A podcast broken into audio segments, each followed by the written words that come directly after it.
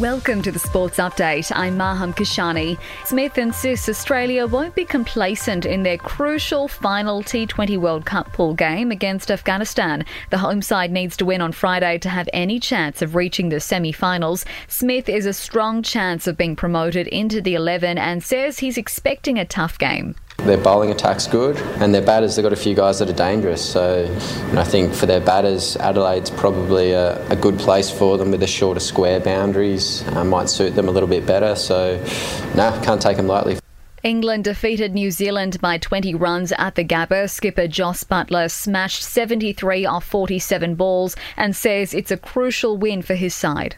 Yeah, really proud of the guys, you know, in a, a must-win game to, to come out, play with freedom, express ourselves and, and show off our talent. I was, I was really proud of the character we showed. Black Caps all rounder Brendan Santner says they're on shaky ground ahead of their match with Ireland. There's been teams, you know, playing pretty well, and then I guess the nature of T20 cricket, you know, if one or two guys step up on the day, you know, they can kind of turn games. So um, we know Ireland are a very good team.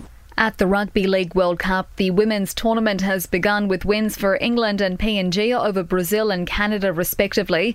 Lebanon winger Josh Mansour has opened up on his disappointing season at South Sydney as he prepares to face the rampaging Kangaroos in the men's quarter-finals. The winger played just five games for the Rabbitohs and admits his NRL career is in limbo.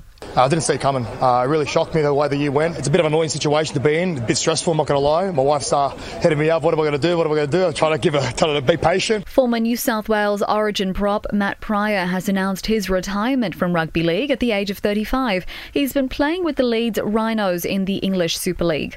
Full time in the Champions League, Tottenham has advanced to the knockout stages after defeating Marseille 2 1, winning with the final kick of the game. Rangers have finished the group stage without a single point point after going down to Ajax 3 1.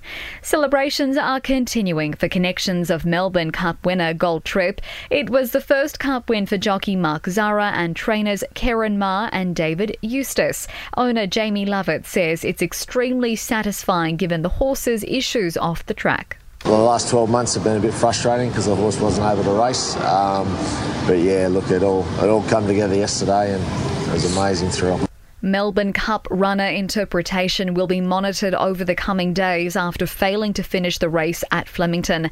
And Aussie NBA stars Patty Mills and Ben Simmons will have a new coach soon after the Brooklyn Nets fired their coach Steve Nash. Suspended Boston coach Ime Udoka is being linked with the job. And that's the latest from the Nova podcast team. We'll see you later on for another episode of the Sports Update.